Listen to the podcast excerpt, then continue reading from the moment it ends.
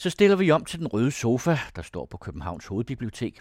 Der sidder forlagsredaktør Claus Clausen sammen med forfatteren Sara Linderoth Boucher. Den roman, vi skal tale om her, er skrevet af Sara Linderoth Boucher. Og øh, den hedder, som alle kan se, Hjem. Romanen blev øh, vinderroman, eller vinder, i den Øh, roman konkurrence, som øh, Dansk Flygtningehjælp og Dansk Forfatterforening og forladet Tiderne Skifter udskrev i september 2015, hvor der var deadline i juni 2016. Der indkom vældig mange, glædeligt mange øh, manuskripter, men hjem blev af en enig jury indstillet til vinderprisen, og dermed også til de 100.000 kroner, som øh, Dansk Flygtningehjælp gavmildt havde stillet til rådighed for projektet. Og de tilfaldt jo så Sara, som sidder her, og det er jo den roman, vi skal tale om. Den hedder Hjem. Og øhm, det, jeg lige vil starte med at sige, det er, I skal høre nogle linjer fra juryens øh, begrundelse for valget af Hjem som vinderroman, og det er så Ida Jessen, der på vegne af hele juryen udtalte følgende. Den helt afgørende grund til, at Sara Linderoth Boucher er, at hun simpelthen kan skrive. På en måde, der egentlig er sjældent for en debutant med et overskud, en menneskelig indsigt og et sprog, der i lange passager er så nærværende skønt, at det selv, mens det fortæller om grusomheder, kan føles som et kærtegn. Det er en bemærkelsesværdig bog, der har vundet konkurrencen. Der er en tvivl i den, som ikke betvinges og ikke knægtes. Intet forudindtaget, ingen firkantede vurderinger. Et mægtigt sug, en kraft, trækker igennem den. Og endeligt, Sarah Linderoth Boucher er usentimental, men hun skriver sig bevægende. Stilen er konkret og sanselig, men også drømmende, syret, subtil. Og resultatet er en bog, der er tung af sorg og flimrende lys. Det er den luftigste, grusomme poesi, flydende som en verden i opløsning. Der er meget at græde over, men som læser sidder man og bliver sagt taknemmelig for alt det, sproget kan. Det var, så at sige, det, som var begrundelsen for, at den fik første pris i den romankonkurrence.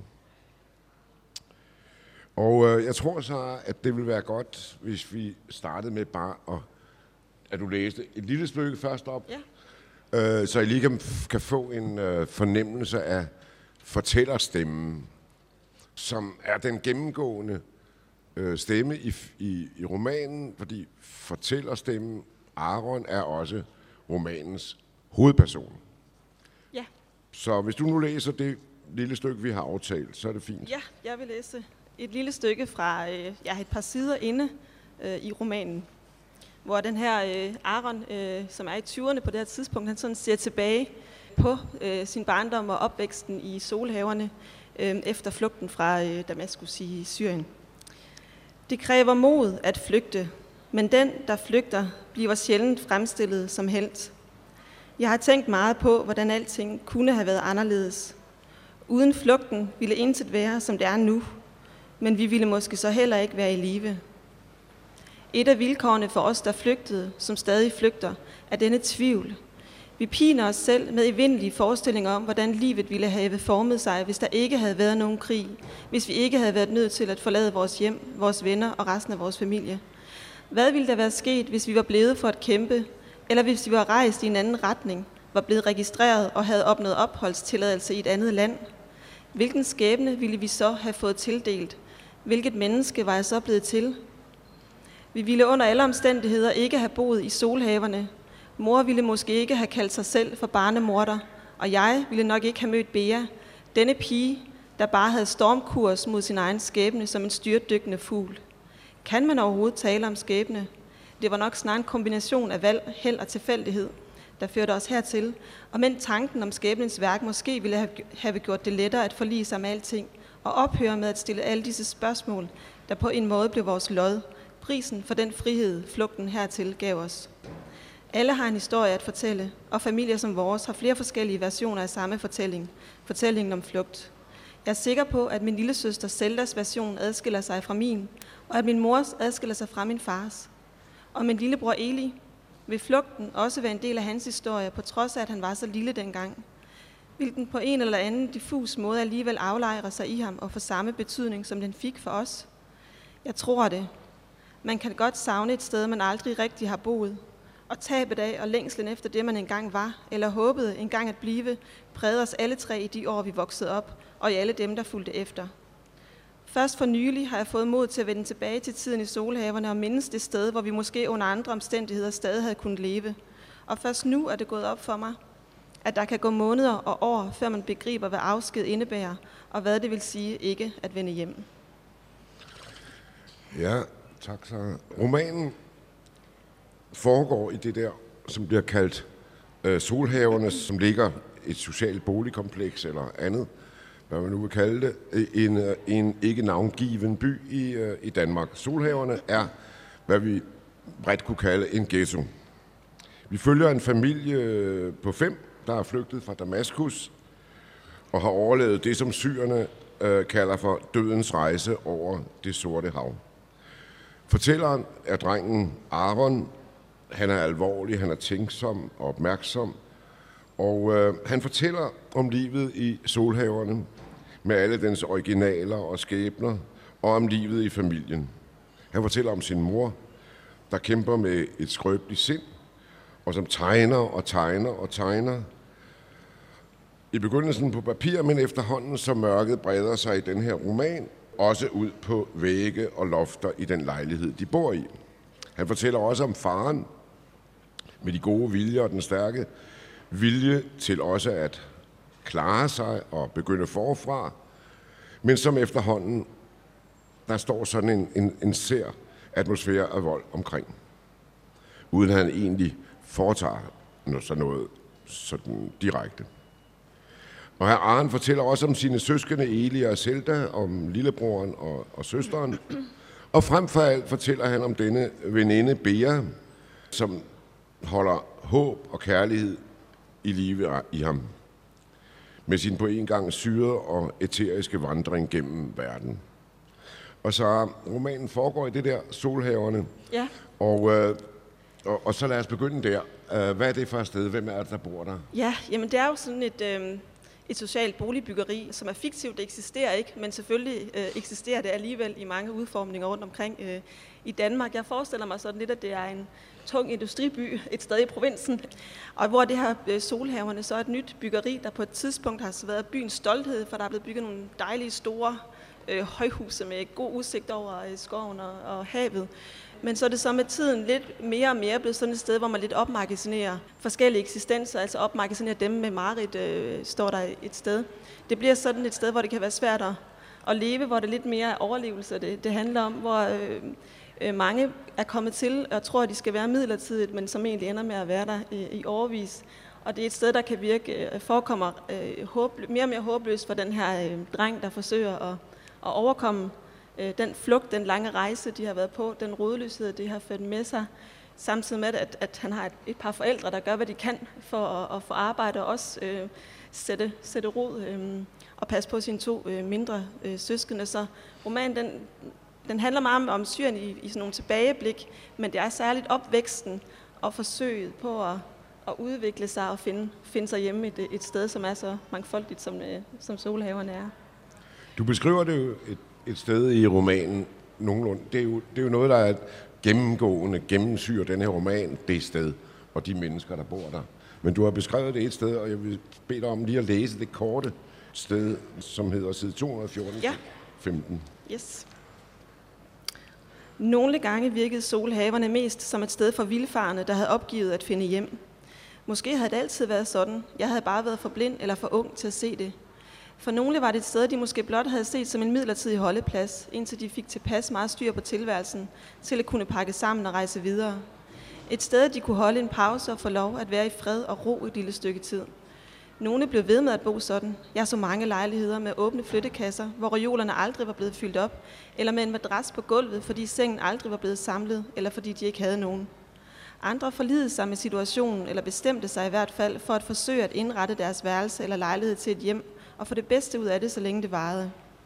Jeg tror, at der var mange, der ikke følte sig rigtig hjemme andre steder end her. Det var besynderligt. Bebyggelsen virkede mere og mere trøstesløs. Den blev mishandlet og straffet. Ting gik i stykker. Alting virkede utæt. Fællesområderne, sportshallen og caféen var så ramponeret, at ingen gad være der. Det var grimt og råbte næsten på at blive mishandlet endnu mere, sparket til og spraymalet. Nogle steder smed folk konsekvent deres affald. Det var en mellemting mellem en losseplads og en krigszone. Alt var i opløsning. Jeg var sikker på, at hvis man standsede op og kiggede efter, kunne man selv se det foregå. Det hele forvidrede lige så stille og hele tiden. Når jeg gik gennem blokkene alene om aftenen, føltes det som en ørken. Et sted, hvor det i virkeligheden ikke var muligt at eksistere. Hvor intet kunne overleve særlig længe. Slet ikke drømmene. Selv de drømme, vi havde her, havde ingen rigtig fremtid. Der var ingen planer, ingen veje ud, og jeg fik tit følelsen af, at alting var for sent, før det overhovedet var begyndt. Men der var også noget andet ved dette sted. Det vidste jeg allerede dengang. Det forandrede sig, og folk afskydede det mere og mere. Men det havde taget ophold i ens sind, og man ville savne det den dag, man endelig slap væk. For det var blevet vores hjemsted. Måske fordi det i grunden også havde været vores redning, og det var der, jeg havde mødt Bea. Bea. Ja. Nå, den, der taler her, er jo altså hovedpersonen i bogen, Aron. Og da vi møder ham i begyndelsen af romanen, som vi har lige fået læst lidt op af, der er han jo midt i 20'erne. Ja. Eller i begyndelsen af 20'erne. Og, øh, og så ruller du historien tilbage. Det bliver en erindringsroman om en opvækst i Solhaverne og hans møde med den her pige, Bea. Men det er jo hans stemme, og det er hans familiehistorie, vi følger. Han har noget med sig fra Damaskus og fra Syrien. De flygtet på grund af faren, at har været involveret i noget politisk under Assad. Men det er før, hvad skal vi sige, borgerkrigen og oprøret egentlig er brudt ud, at de er flygtet. Men de er flygtet ja. derfra. Ja, altså han har deltaget i endnu en demonstration, og drengen ja. finder så også ud af efterhånden, at hans far har været fængslet et par gange og har været, er blevet tortureret i fængslet. Øhm, og det er selvfølgelig derfor, at da han bliver indkaldt til militærets tjeneste, ja. det er så det, der gør, at de tænker, nu må vi se at komme, komme mm. væk. Så det er der helt i starten i 2011, at de, at de flygter. Men du, øhm. du, du skifter jo hele tiden, altså hvis man forestiller sig, det er en, det er en mosaikroman, vil jeg sige, fordi du har hele tiden den barndom i solhaverne som rammefortælling. Ja. Og så har du en anden større rammefortælling, som er hele familiens flugthistorie og flygtninge, øh, flugten fra Syrien, sejle, øh, sejle over fra Libyen til et eller andet sted på den italienske sydkyst. Ja. Og så vejen til Danmark, hvor, som er deres, hvad skal man sige, deres ankomststed. Men hvorfor, hvad, hvad fik dig til at vælge den her barnestemme? Det er jo en slags, vi er jo tilbage i hans barndom, og hvad fik dig til at vælge den fortællestemme i den her flugt, familie- og flugtroman? Ja, jamen det var jo, øh, altså i, i starten, det var nok en, altså der var flere årsager til det. Dels så øh, omhandler det jo noget, som jeg på ingen måde har nogen erfaringer med. Jeg har jo ikke selv en flygtningebaggrund. Jeg har ikke været udsat for det, som den her familie har været udsat for. Øhm, så jeg havde brug for, at det var en person, et menneske, der var langt væk fra mig, og man kan nærmest ikke komme længere væk jo. Altså jeg er en, en dansk, fransk middelklasse kvinde i 30'erne, og Aaron er den her 10-årige dreng, der i en alt for tidlig alder øh, skal flygte og efterlade øh, sine bedste venner, sin skole, som han kommer til at savne så meget, sin, sin farmor og farfar, altså hele slægten, og selvfølgelig øh, sit land, og så bagefter sammen med sin familie må sidde og se på, som de jo gør, sidder og følger med på i nyhederne og YouTube-videoer og Facebook-opslag. Jeg kan sidde og følge med på første række, hvordan krigen fortsat øh, ødelægger barndomsskaden, øh, byen, landet, befolkningen. Øh. Så, så det, det var simpelthen for på tid, både at komme på afstand af det, men også fordi, at den her øh, lidt barnlige fortællerstemme, øh, den er meget umiddelbar, og, og det er jo egentlig også børnene, der er de største. Øh, de er jo skyldfrie, og de er de største ofre. Og øh, det gav mig mulighed for at fortælle historien, uden at skulle øh, alt for meget tage stilling til det, der sker. Altså at blive dømmende eller komme med en masse holdninger, for det har helt klart været øh, vigtigt for mig, ikke, at det ikke skal være endnu et debatindlæg.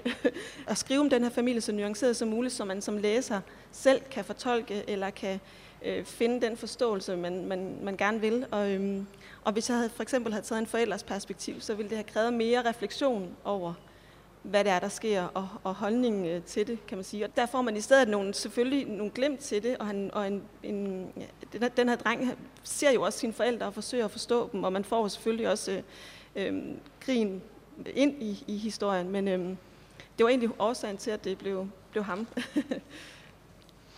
han fortæller jo dels om, hvad han oplever i solhaverne, og ja. meget store dele af bogen foregår jo i en barneverden. Ja. Og det er jo hans kammerater der, eller dem, han, der bliver hans kammerater. Det er hans mor og far og deres fortvivlelse, han, han skildrer. Øh, sådan, som man overhovedet kan forstå det. Det er jo ja. alligevel, han har en begrænset forståelse, han gætter på meget. Han, han bliver også holdt væk fra mange ting, fordi familien følger jo med i, hvad der sker i deres hjemland. Lige præcis, der sker jo ja. nemlig det, at krigen vokser og fortsætter og bliver mere og mere grusom. Og øh, de følger jo med i, hvad sker der med deres slægtninge, hvad sker der med, deres, med hans farmor og farfar, hvad sker der med deres onkel og så videre. Og det, det oplever han jo øh, sådan set via dem og ja. via medier. Men det han først og fremmest oplever, det er det, der sker i Danmark. Han, han er jo midt i en, en, en slags tidlig integrationshistorie. Ja. Han prøver at blive integreret. Ja. Hvilke problemer giver det ham? Hvad, hvad er han møder der som, som tidlig? Altså sproget har man fornemmelse af, at han lærer rimelig hurtigt. Eller de, både hans søster og han, mens lillebroren har lidt mere besvær. Ja, og det er jo selvfølgelig bare, fordi han er, han er lille. Også forældrene jo øh, lærer ja. sproget relativt hurtigt og meget hurtigt ja. ude i nogle forskellige øh, jobs osv. Ja, altså det som det andet spor, der også ligger i romanen, det er jo det her med, at det er en dreng, der jo går ind i puberteten, øhm, og er et, at det er også det her med, at man er menneske først, og så bliver man tvunget til at blive flygtning, men det er jo også for at få fokus på de menneskelige op, omkostninger ved flugten, og det her med, at man, da de endelig opnår opholdstilladelsen og får den her eftertragtede lejlighed i solhaverne, så er det jo op til dem at få skabt en ny øh, tilværelse. Og det, han er det sted i, i livet, hvor det jo er, altså hvor vi jo, det er jo der, hvor jeg også kan trække min egen erfaring, og hvor man kommer ind i puberteten, og der, der er det de samme almindelige menneskelige ting, der er vigtige, det her med relationerne, øhm, forelskelse. Det er jo her, han møder øh, Bea, som er en, en helt særlig øh, Det vender pige. vi tilbage ja. til. Men, men først og fremmest så møder han jo Danmark Det gør og, han også. og danskere, Ja. og så andre flygtninge. Uh, jeg vil lige sige, de er, det, det skal man ikke misforstå. Uh, denne her familie er ikke muslimer. De er kristne syre, men de er alligevel fremmede i Danmark. Ikke? Ja. Men mærkeligt nok, så er det det, man oplever, det han oplever, drengen oplever ikke nogen, noget, nogen fremmed frygt, eller du er ikke inde i, i noget xenofobisk, som han udsættes for.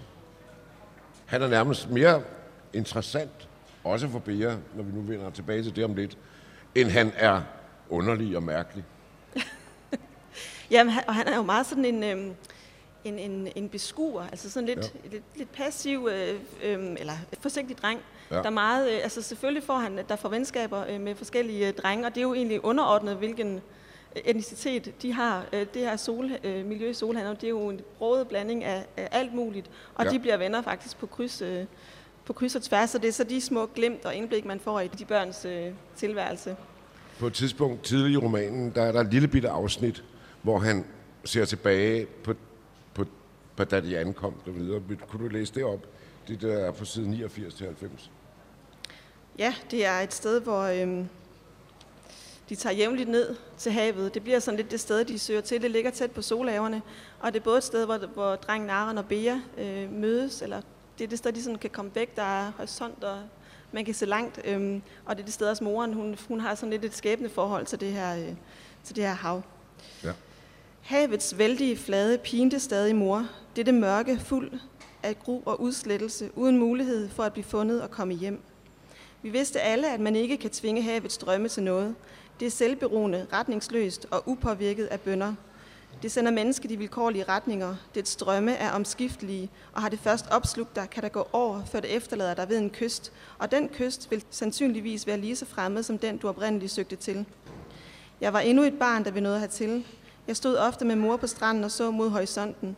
Når hun tog mig i hånden og knudede den til det strammede i huden, føltes det, som om hun forsøgte at holde mig fast til sig, som skulle jeg slå rødder her, i det tørre sand og aldrig trækkes ud på havet igen. Samtidig var det stadig, som om vi længtes derud. Jeg slap aldrig hendes hånd, når vi stod der. Jeg tror, at jeg på en eller anden måde forsøgte at kanalisere hendes sorg ud gennem mig.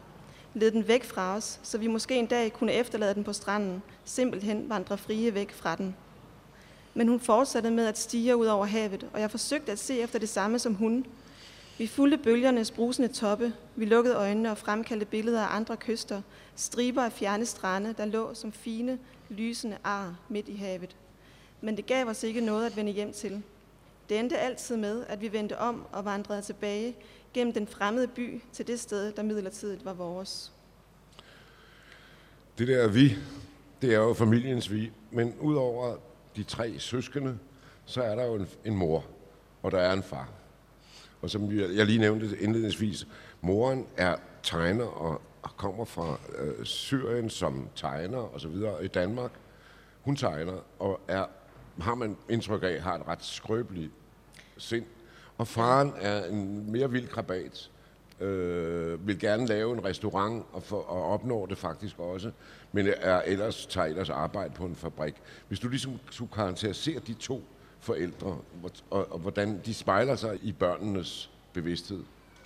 Jamen, moren hun er netop, som du siger, den her øh, meget følsomme, sårbare, øh, kunstneriske øh, kvinde, der har brug for at både for at udtrykke sig, men også for at have et stort øh, frirum egentlig. Hun bærer på en sorg, som jeg ikke vil komme nærmere ind på, ja.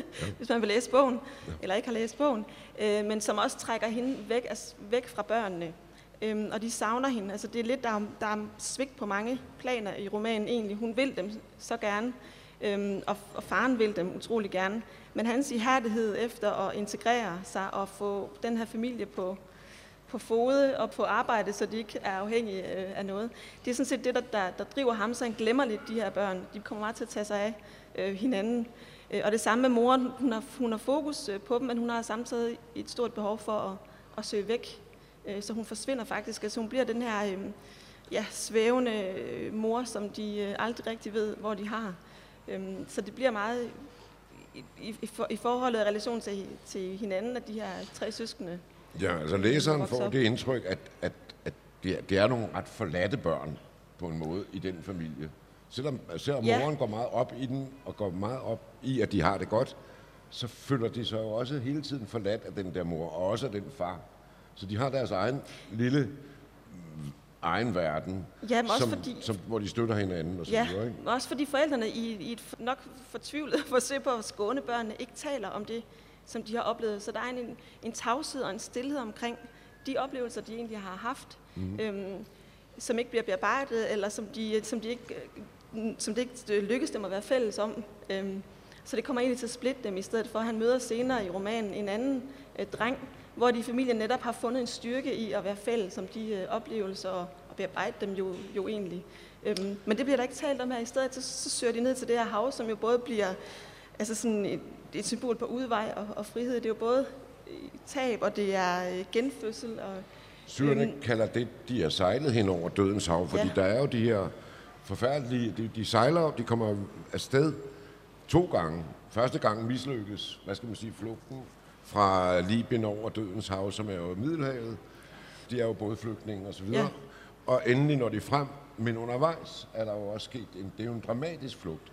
Men han vender jo tilbage til det hav, fordi det er også frihedens hav. Det er det, ja. Og det er jo det traume, han befinder sig i, og det befinder moren sig i. Moren har undervejs skulle måtte abortere, øh, og, og kalder sig selv for barnemor, og hun føler sig selv, hun føler sig skyldig i tabet af det her barn, ja. som aldrig blev født. Men altså, han møder så undervejs i sin lille historie i Danmark. Først bliver de anbragt et sted, så et andet sted, så endelig kommer til det der håbes det lyse sted og de lyse lejligheder, og der ser alt ud til at kunne komme til at fungere for den. Men langsomt viser det sig, at det går mere og mere i opløsning. Men undervejs i det her, så møder han altså Bea, Beatrice. Ja. Og fortæl mig lidt, hvad er det for et spor, du ligger ind der? Fordi umiddelbart, så er han jo betaget af den pige. Han er virkelig fascineret, fængslet, betaget og forelsket. Ja. Allerede tidligt mærker man hans betagelse som noget, der må minde om en, meget, meget tidlig børneforelskelse eller barneforelskelse. Ja, jamen det er det også. Det er helt klart den der første meget voldsomme øh, forelskelse, der slår dig fuldstændig om kul. Også hans første møde med sådan det erotiske. Ja. øh, hun er jo øh, på mange måder, øh, på, altså hun er på jævnaldrende med ham, men på mange måder forud. Der er noget meget grænseløst og sårbart over hende på en gang. Hun er hårdkogt, og hun er hun, hun siger nogle, nogle, hun har nogle erfaringer om, om tilværelsen, som han ikke helt forstår sig på, men jo som er med til at, at, at styrke den her fascination øh, ja. af hende. Ja. Øhm, eller, ja, og så bliver hun også lidt sådan symbolet på, hvad det er, der skal til jo, for at vi, for at vi øh, kommer videre. Altså det er det her med kærligheden, både sådan den ja, protestantiske næste kærlighed, men også simpelthen kærligheden det med, at der er nogen, der ser dig, nogen, der vil dig og forstår, hvem, hvem du er, og hun ser ham virkelig og fornemmer en masse ting øh, hos ham, som, som der ikke rigtig er andre, der, der, der opdager, og som forældrene jo i hvert fald slet ikke er opmærksomme på. Så det bliver det, det her ja, parallelle kærlighedsspor. Som udvikler sig igennem, deres, nogle, igennem nogle år, følger vi dem i og for sig. Ja, ikke? ja. Og øh, hvis du skal karakterisere hende, hvad er det? Hun er jo sådan en, hvad jeg vil sige, sådan en meget, meget, meget, meget, meget ung femme fatale for ham. Ja. ikke? Altså en fatal skikkelse. Altså ikke i den forstand, at hun bringer ulykke ind over hans liv, men hun har selv et fatalt liv, kan man sige. Men hvis du skulle karakterisere hende, hvad er hun så for en type af pige? Hun er vild. Ja. Jamen, der, nu vil jeg helst ikke afsløre for meget, men ja, hun er, hun er øh, en, en øh, vild pige, som også bliver mere og mere bevidst om sin egen seksualitet, og hvilken drivkraft og hvilket virkemiddel den jo måske også øh, kan være. Øh, bliver mere og mere opmærksom på sin egen øh, påvirkning øh, øh, på andre, men ikke at hun, den, det er ikke noget, at hun sådan, øhm, øh, hun udnytter den ikke i forhold til, til Aaron. Altså hun vækker jo egentlig øh, hans, altså de starter som et venskab, der jo så udvikler sig i og med, at de bliver ældre og ældre. Så hun, hun er egentlig med til at, at udvikle hans, ikke, ikke mandighed eller maskulinitet, men at øh, hun er en vigtig del i hvert fald i hans egen sådan definition øh, og, og tilblivelse som, hans kønsvæsen, hvis man kan sige det sådan. Øhm. Hun er jo, bliver jo beskrevet gennemgående og gennemgående på mange måder, øh, men et bestemt sted har du sådan set givet et meget godt indtryk af, hvordan han opfatter hende. Og ja. det er på side, hvad har vi? 201. 201, ja. Vil du ikke læse det stykke? Jo, det vil jeg gerne. Kan nogle mennesker være fordømt på forhånd? Kan der følge skæbnesvangre detaljer med i deres mørke kølvand, der gør dem farlige for sig selv eller andre? der får ting til at ske omkring dem, som bringer ulykke, kan man på en eller anden måde være fortabt allerede fra fødslen, så man aldrig rigtig får en chance, aldrig lærer andet end at lade sig opsluge og synke som en druknende mod havets bund. Bea i sine kjoler, hendes duft af frugthave, yndig og vild, sødmefyldt og farlig. Hendes arede arme, hendes snavsede knæ, hendes ånde, der duftede af jordbær, løg eller pebermynte, den blålige hud i skilningen på hendes hår i solens nervøse flimmer – hendes ansigt, der lyste med sin egen svage stråleglans. Det gådefulde udtryk i hendes øjne er længsel eller smerte, en ødelæggelse, et forlis. Det kan sagtens være, at andre ville udtrykke det ganske anderledes. At de, hvis de havde mødt Bea, ville anvende helt andre ord til at beskrive hende end jeg. Mange år senere hørte jeg nogen sige, at hun var et ulyksaligt barn, en tusmørke pige. De mennesker ville måske også se hendes buede øjenbryn og de mørke dun mellem øjnene som noget ildevarslende – de ville måske sige, at hendes latter lød som en advarsel. En påmindelse om ikke at komme for tæt på. Og der var måske også noget hjerteskærende over hendes smil, noget så modigt og sort. Men det så jeg ikke. Slet ikke. I hvert fald ikke endnu. Der var disse små antydninger, nuancer og tegn på, at der var noget, hun ikke fortalte, som hun ikke indvidede mig i. Det er ligegyldigt, hvor du bor, sagde hun en dag. Vi fulgtes hjem efter sidste time. Eller hvor du gemmer dig, hvis nogen vil noget nok, så er der ikke noget, der kan stanse dem. Slet ikke frygten for straf. Hun stansede op ved en cypres, der stod i en af haverne tæt ved fortorvet. Det er da ret imponerende, synes du ikke?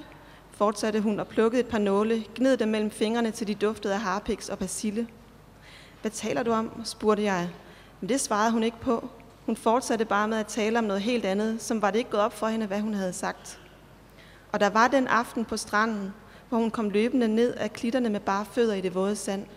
Jeg så hende ikke, før hun var lige bag mig og slog armene om mig med en voldsomhed, så vi begge var ved at vælte om kul.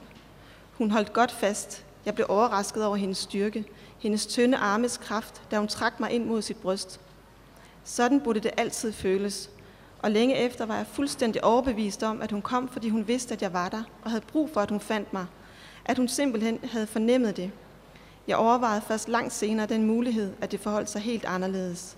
At det var hende, der søgte tilflugt hos mig. At det var hende, der havde brug for beskyttelse, og for, at jeg holdt hende fast. Ja. Man mærker jo på en eller anden måde, at det ikke bare er et venskab, men det, der, han er kommet tæt på, ja. på hende. Og at historien jo fortælles retrospektivt, det vil sige i tilbageblik. Så det farves jo også af det, han senere føler for hende. Denne erotisering, som, som du lægger ind i, i allerede her, øh, tidlig i romanen, er jo noget, som bliver farvet af, hvad han senere oplever, han ikke rigtig får gjort noget ved. Men øh, der er jo også et andet spor i romanen, som vi må ind på.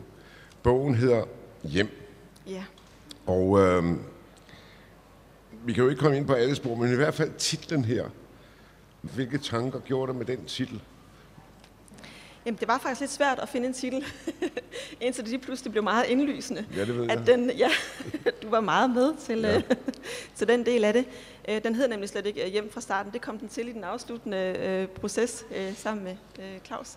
Men det var egentlig, det var egentlig hovedtemaet for hele romanen, den her... Um, um, altså det handler jo om, om vækst, om opvækst, om barndom og udvikling, og hvor meget tager man med sig øh, hvor vigtigt er et hjem for ens identitetsdannelse, og hvad er et hjem overhovedet? Er det det sted, øh, hvor til man har en nøgle, som der står i bogen? Er det et menneske, der kan få dig til at, at føle dig hjemme? Altså bare det, at mennesket er i samme rum som dig, så kan du falde til ro og, og slappe af. Er det duften af mors frikadeller? Er det, hvad er det egentlig, som et hjem udgør? Og særligt for den her familie bliver det jo meget presserende, fordi de jo skal efterlade deres fysiske hjem i hvert fald, altså duften, af deres hjemland, støvet, øh, varmen, alt det, og deres sprog, modersmålet også, er det der hjemmet ligger? Øh, eller er det noget, en psykisk tilstand, som man kan opnå på mange forskellige øh, måder? Så det er jo egentlig hele omdrejningspunktet for romanen, en, en, en undersøgelse af, hvad, hvad det vil sige at høre hjemme, og finde sig hjemme et sted, og hvor mange gange kan man gøre det? Og kan man føle sig hjemme, eller vil der altid være en, en splittelse lidt? Jeg er selv øh, har selv en to-kulturel baggrund, og det er jo slet ikke at sammenligne, men alligevel, øh, så har jeg altid selv kunne mærke, at der, der skal ikke særlig meget til, før jeg føler det savn efter mit andet land, som er Frankrig. Øh, en, en lyd eller en duft, eller hvad det kan være, hvor man har den der splittelse på en måde ind i sig, men det er jo samtidig også et kæmpe privilegie. Altså, der er jo nogle utrolige omkostninger forbundet med det, men det kan være et stort privilegium at skulle ikke flygte, men at flytte øh, og have flere kulturer og flere sprog. Øh, og det er jo også det, som, øh, som Så. de gerne vil, vil øh, udnytte, kan man ja. sige. Øh, man kan også sige, at jeg føler i hvert fald som læser af, af bogen her, at det jo er en roman, der handler om at nogen, der prøver at finde et hjem. Ikke at finde hjem, men at finde et hjem, opbygge en, hvad skal man, et, tilhør, ja. et tilhørsforhold til et, et fremmed sted, fra, og de kommer fra en helt, helt anden kultur, øh, og skal prøve at føle sig hjemme og, og skabe en, en eller anden form for tilknytning og, og, og sætte rødder og så videre. Så jeg føler virkelig, at det er, den, det er det, der er historiens narrativ. Det er den, den proces, at, at ja. nå frem til noget, hvor man kan sige, her hører jeg hjemme, her hører jeg til. Ja, i allerhøjeste grad også, hvilke historier vi fortæller. Altså, det er jo meget også den der fortælling om sig selv og om en familie, der er med til at danne os som, som mennesker. Og, og den, det er en utrolig spændende, øhm, jeg synes det er meget spændende at tænke på det her med, fordi det er jo familien, der er forældrene, som vil have en oplevelse, og, have et, altså, og det er en kamp øh, for at skabe det her hjem. Og så er der børn, de Zelda og Aaron, der jo er de sådan 7-10 år gamle. Men så er der også den yngste, øh, Eli, som jo nærmest ikke, eller han har ikke nogen erindringer om det hjemland, øh, han er født i. Men, men han vil jo få en, en anden tilgang til det, og han vil føle den, øh, fordi den historie bliver fortalt, og den, det er jo en fælles øh, erindring, som de vil genfortælle i, øh, i, i familien, så den bliver definerende alligevel for ham, selvom han jo faktisk ikke kommer til at have nogen som helst minder om, øh, om det sted. Nej, men man, man føler jo også som læser, at historiens barneoptik, at det bliver oplevet gennem børn, store dele af, af fortællingen, det er jo også, at, at børnene hurtigere, nemmere, på, på, på en mere lige til måde, finder et sted, finder en tilknytning. mens forældrene, de skal foretage en, en meget større bevægelse Ja, i sig selv og, med, og i forhold til omgivelserne. ja. Og det har jo netop også nok noget at gøre med det her med, at de jo har en, en, en stor del af deres liv er blevet levet et andet, et andet sted, så man har jo selvfølgelig også naturligt også en større tilknytning øh, til det sted. Øhm, og så måske også fordi, at børnene, det er instinktivt eller intuitivt, så er det relationerne, de forsøger at, at, at hægte sig øh, på. Øh, hvor for eksempel faren jo, han er, det, der er det, han er så driftig, øh, og for ham, der er succeskriteriet, at jeg skal have det arbejde, og det skal, jeg skal kunne forsørge min familie. Øhm, og så det med relationen, det taber han jo lidt. De to voksne finder jo faktisk meget hurtigt noget at lave. Ja. Hun, hun gør rent om natten, hun går rent om morgenen, hun er på, arbejder på hotel, hun finder til slut et job som tegnelærer. Faren arbejder på fabrik og så videre, og starter sammen med en, en syrisk ven, eller en palæstinensisk ven, er det vist nok, en, en restaurant der i Solhaverne. Ja. Men solhaverne er jo ikke bare det, som der, det lyder som. Den er ikke bare fuld af sol, den er også fuld af meget mørke sider. Så hans projekt lider jo på en eller anden måde en slags forlis. Fortæl lidt om, hvad er det, der sker i solhaverne i den tid, vi følger den familie der. Øh, jamen det, det bliver jo mere og mere, som jeg sagde også i starten, det her med et, et sted, hvor man opbevarer de sårbare, de udsatte, de eksistenser, man ikke rigtig ved, hvor man ellers øh, skal opbevare. Øh, og, det, og det er jo også øh, lidt, altså ikke at det skal være en, en, en kritik, øh, på den måde det kan man jo læse ind i det, men, men jo selvfølgelig handler det også om det her med, at mennesket, tror jeg ikke, trives med den her passivitet, som mange af dem faktisk bliver tvunget ind i. At de bare får øh, støtten sat ind øh, en gang om måneden, og så ikke får mulighed, nu er det så det sprogundervisning, men ikke får mulighed for at, at, få, at føle, at de har en, altså kan, indvirke på, der, på deres eget liv. Altså den der passivitet er enormt destruktiv. Øhm, tror jeg også i de mange asylcentre, og, og de ellers er, er på, før de overhovedet øh, når til solhaverne. Ja, det bliver jo meget sådan et sted, hvor som får sin egen sådan iboende orden med sine egne regler og sine egne love og sin egen øh, øh, magt osv. Nu er det jo en roman, du har skrevet med henblik på en romankonkurrence, og den var udskrevet af Dansk Flygtningehjælp og, og, og Dansk Forfatterforening, og så i al beskedenhed tiderne skifter, og det skulle være temaet flygtningen. Da du så det, og hvordan, hvad, hvad fik dig til at brænde for at skrive det, du nu har skrevet? Men jeg synes, det var en meget, meget spændende udfordring at forsøge at skrive om noget, som, som er så, øh, så aktuelt, og som er så stort, en, øh, ja, så stort et, et tema. Og det, jeg synes, det er interessant det her med, at litteraturen måske kan noget særligt i den forbindelse, øh, hvor der er, jo, der er jo masser af medier, der behandler øh, emnet, men der har litteraturen jo et helt andet frirum øh, til at kunne øh, blande øh, det faglige øh, med fantasi og med indlevelse og så videre. Jeg blev meget tændt af Andreas Kamps udtalelse, der øh, øh, generalsekretæren for Dansk Flygtningehjælp. Hans tanke, eller han sagde der med, at, at man kunne blive bange for, at vi mister lidt evnen til at leve os ind i andre mennesker, også fordi at debatten har været meget præget af, altså at man glemmer menneskene bag måske. Og der har litteraturen jo et særligt potentiale, fordi det er et langsomt øh, medie, der kræver, at man fordyber sig. Øh, det tager jo tid at læse en roman, og, og her der får man mulighed for at, at lære en hel familie øh, at kende og leve med dem i et stykke tid, som man jo ikke kan, kan gøre med de her hurtige øh, mediehistorier.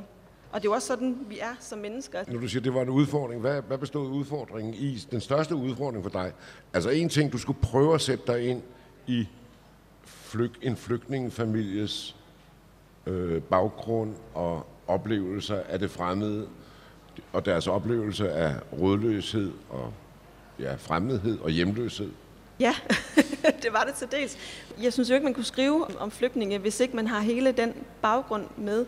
Og der har jeg jo selvfølgelig, ligesom journalistikken og så videre, været, følt mig forpligtet på, på fakta. Øh, øhm, og så der, hvor der står øh, noget om krigen, det er reelt nok. øhm, hvis der står, at øh, der er en af syriske sanger, der har fået skåret stemmebåndet over, så er det reelt det nok. sandt? Ja. Øhm, så det er jo mere det her med at få, øh, f- f- få, øh, ja, få den her viden, få den omsat eller få den blandet sammen med en familiehistorie, hvor man kan fornemme menneskene i, i kød og blod, og uden at blive... Øh, det er også det, der er jo en stor udfordring, uden at, at jeg vil i hvert fald helst ikke tage stilling, eller at det skulle være, eller være, det er også det, man er bange for at falde ned i klichéerne. Øh, Det var blandt andet derfor, at jeg valg, bevidst valgte, at det skulle være en kristen øh, middelklassefamilie, der flygter, for at det ikke skulle blive en, en, altså det kunne blive en del af en, en islamdiskussion, eller øh, hvordan den nu ellers kunne, kunne bruges, men også for at sætte på, fokus på netop det her med, at det jo er mennesker, som os, øh, der kommer hertil. Det er jo rent faktisk middelklasse mennesker, der når hertil. De andre er jo henvist til, til øh, lejrene i nærområderne. Ikke? Så der var så mange elementer, man skulle tage øh, højde for, især synes jeg med min baggrund, fordi jeg netop ikke havde førstehånds øh, erfaringer at trække på. Du siger, jamen du, udfordringen var jo også den litterære.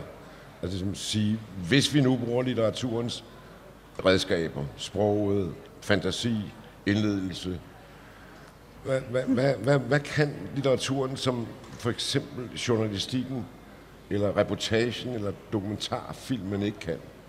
Hvad er det for et frihedens rige, den litterære tilgang åbner til? Jamen det er jo det her med, at alt er, er muligt. At det er sådan et, et frirum, altså et, et, et mødested, hvor man har mulighed for at få nye perspektiver på, på tilværelsen. Eller det er jo det sted, jeg selv altid har søgt hen, hvis jeg, hvis jeg gerne vil forstå øh, mig selv eller min omverden øh, bedre. Den, den, er jo, den er jo fri, når man sidder med en roman, så har du mulighed for, for at, at lægge den fortolkning, eller bruge den til det, du gerne vil bruge den til, at lægge den fortolkning ned over den, øh, som du gerne vil, og den er ikke forpligtet på nogen. Det er jo det, øh, journalisterne de er jo forpligtet på den familie, de jo måske har interviewet, eller øh, og så videre. Her der har jeg kunne trække på, altså jeg har friheden til at kunne trække på, på alt. Jeg har ikke, øh, hvis jeg for eksempel havde taget udgangspunkt på et punkt i en familie, øh, så ville jeg jo føle mig meget, meget forpligtet over for deres historie, og allerede der ville jeg være begrænset egentlig i min måde at, at gå til det på, fordi selvfølgelig trækker jeg jo også rigtig meget på mine egne sådan, erfaringer med sorg og savn og ensomhed og, øh, og så videre, men så er det jo som udgangspunkt i den her dreng. Her til slut øh, vil jeg bede om at læse endnu et afsnit op, og det er det sidste afsnit, vi har aftalt. Det er ja. side 187 til ja. 88. Og du må lige sige, hvad er det, vi får at vide her? Ja, det er lidt igen det her med op, opvæksten og, og forskellen på øh, forældrenes baggrund og det savn, som er i dem, og deres øh, de udfordringer, de har med at, øh, at finde sig hjemme øh, her. Og så, så, og så drengen, som jo har et andet øh, udgangspunkt. Mor havde fortalt mig, hvordan hendes mor nogle gange stod op og listede ud af teltet, mens hendes mand og børn stadig sov, fordi det var det eneste rolige tidspunkt på hele dagen. I solhaverne gjorde mor er til det samme. Jeg vågnede, fordi jeg skulle tisse, og så mor, der sad på en af plastikstolene og drak kaffe på altanen. Jeg listede ud til hende, og hun rakte ud og klappede på en stol ved siden af sig. Da himlen begyndte at lysne, sagde hun, at jeg skulle lukke øjnene og lytte. Lyden af fuglenes sang minder mig om Syrien, sagde hun. Jeg savner vores land så frygteligt. Jeg savner forårsbrisen, familiemiddagene og latteren. Jeg savner din farmor. Hun så på mig og smilede. Det gør jeg også, sagde jeg. Men jeg kunne ikke forbinde fuglenes fløjt med noget. Da jeg lukkede øjnene, var det ikke Syrien, jeg så for mig. Det var bare solhaverne. Der flyttede hele tiden nogen ind og ud af solhaverne. Nye familier, nye børn og mødre, fædre og sønner, der var rejst alene fra forskellige lande. Flere og flere fra Syrien, fra vores by, fra Aleppo og mange andre. Far var nervøs. Han skiftede mellem at være begejstret og nedtrykt. Han henvendte sig til dem, han bed på te, og nogle gange blev de, mens mor og far tilberedte maden og anrettede den i små skåle på det lange bord. Far opfordrede dem til at fortælle deres historier, og de fortalte vidt forskellige beretninger om deres rejse, men de var alle ledsaget af fortvivlelse og gråd. Nogle gange fandt de frem til fælles bekendte. Hvad er vi nu? spurgte far senere. En gang kaldte de dem, der kom hertil for gæster. Han talte om vores nabo og alle dem, der kom som gæstearbejdere. Til mor smilede han ved modet og pegede på en gammel papkasse, hvor der stod, husk, at jeg skal retur efter brug. ja, øh, nu vil jeg sige, det er ikke muligt, og det, sådan skal det heller ikke være. Man kan ikke reducere en oplevelse af en roman til sådan bare en samtale på tre kvarter eller en time. Men der er jo et væld af figurer i den her bog. Det er jo ja. ikke, man skulle tro, det er en klaustrofobisk roman om en lille familie, der måske går mere eller mindre i opløsning. Det gør den jo. Den, har, den er under pres, kan man sige. Ja, det er den i hvert fald. Og hvis du skal sige, hvad den er, hvilket pres den er under, og hvad, er det, og hvad der er, altså uden at vi behøver at røbe hele det katastrofale, eller hvad der sker, så er den jo under pres. Hvad, hvis du skulle sammenfatte det pres, som den her familie, fordi den er jo været velfungerende i Syrien, til synligheden. Ja. Men nu sker der noget, samtidig med, at de har håbet, ligesom de har håbet i sig. De har håbet om en lysere fremtid. De vil, at de har viljen til det, de kan også meget. Men alligevel forkrøbles deres, hvad skal vi sige, deres ønsker for fremtiden. Ja, det er jo simpelthen den her, øh, ikke øh, baggrund, men bagagen, som de øh, forholder sig til på forskellige vis, og som ender med at, at splitte, splitte dem lidt, eller mere eller mindre øh, ad. Men at der er jo også en forsoning til sidst, eller i hvert fald et håb i forhold til, at i hvert fald hovedpersonen øh, Aaron, han er begyndt at affinde sig med, at der er muligheder for en ny begyndelse, at han ikke er afhængig af relationen til Bea, at han ikke er afhængig af øh, sin familie, at han, at han godt kan finde sig, øh, finde sig hjemme, på trods af, altså det er jo ham, der stadigvæk forsøger at binde, binde den sammen og trækker desperat i dem, da, de, da, de begynder at, øh, da familien begynder at gå i stykker. Men i hvert fald begynder, eller får et, et, en forhåbning om, om fremtiden, også begynder at, at tro på sig selv i forhold til hans egne fremtidsmuligheder. Jeg kan ikke lade være med at tænke på, da vi blev inviteret til det her arrangement, så fremgik det, at her var hovedtemaet i det her København Læser, det hed Vækst. Og den her roman handler jo på, en, på sin vis også om vækst. Hvis du skulle sige noget om, altså i hvert fald om opvækst, men den handler også om vækst. Den foregår i en familie, de udvikler. Der er nogen, der udvikler sig. Der er nogen, der kommer fra et sted til et andet. Et sted udvikler sig. Ja. Hvis du skulle have den optik på romanen Vækst, hvad vil du, hvad, hvordan vil du så karakterisere det, der foregår i den her roman? Jamen, det bliver jo lidt det, så, som du siger, at den jo netop handler, som jo rigtig meget litteratur gør. Altså, jeg synes, det er fantastisk interessant, at øh, det er det, der er temaet for den her øh, festival, fordi jo, så, som man hører så tit, så er det jo den politiske og den økonomiske diskurs, der lidt har taget patent på, på ordet, men det er jo egentlig meget det, som litteratur øh, centrerer sig om. Altså, øh, vækst og udvikling og afsøgning af, af, af områder og, øhm, og grænser, og det her med det vækstpotentiale, der er i at blive bevidst om andre måder at leve på, andre måder, andre øh, valg, og de, øh, de åbninger, som, som det giver egentlig i, øh, i litteraturen. Og man kan jo også sige, hvis vi skal, sådan skal se uden for bogen, at der måske også, du fortalte i hvert fald, at der jo var kommet en masse bidrag til øh, konkurrencen, Ja. øh, og at det nok vil skabe en vækst i forhold til temaet øh, flygtninge i, i litteraturen, fordi der, man får, ja, der er flere, der måske begynder at, at skrive øh, om det. Ja, det var en helt overvældende masse bidrag af romaner, 30 romaner, som i og for sig alle sammen havde mange skæbner, mange, mange stemmer, mange familier og mange historier. For nu at vende lidt tilbage til Du bor jo selv i det her udkants Danmark. Romanen foregår, uanset om vi ved helt præcis, hvor det er, så foregår det i det, vi i, med en trivialitet kalder udkants Danmark. Ikke? Og, og, og du arbejder selv i Farsø. Du leder et lille litterært museum, Johannes V. Jensen Museet i Farsø, Ja, ja. og så videre. Hvad, hvordan føler du selv i forhold til det der? Hvor har vi center, og hvor har vi periferi? Hvordan er, er man udenfor? Er det rigtigt? Altså, jeg bryder mig ikke om ordet udkants Danmark. Nej. jeg kan godt lide ordet vandkants Danmark.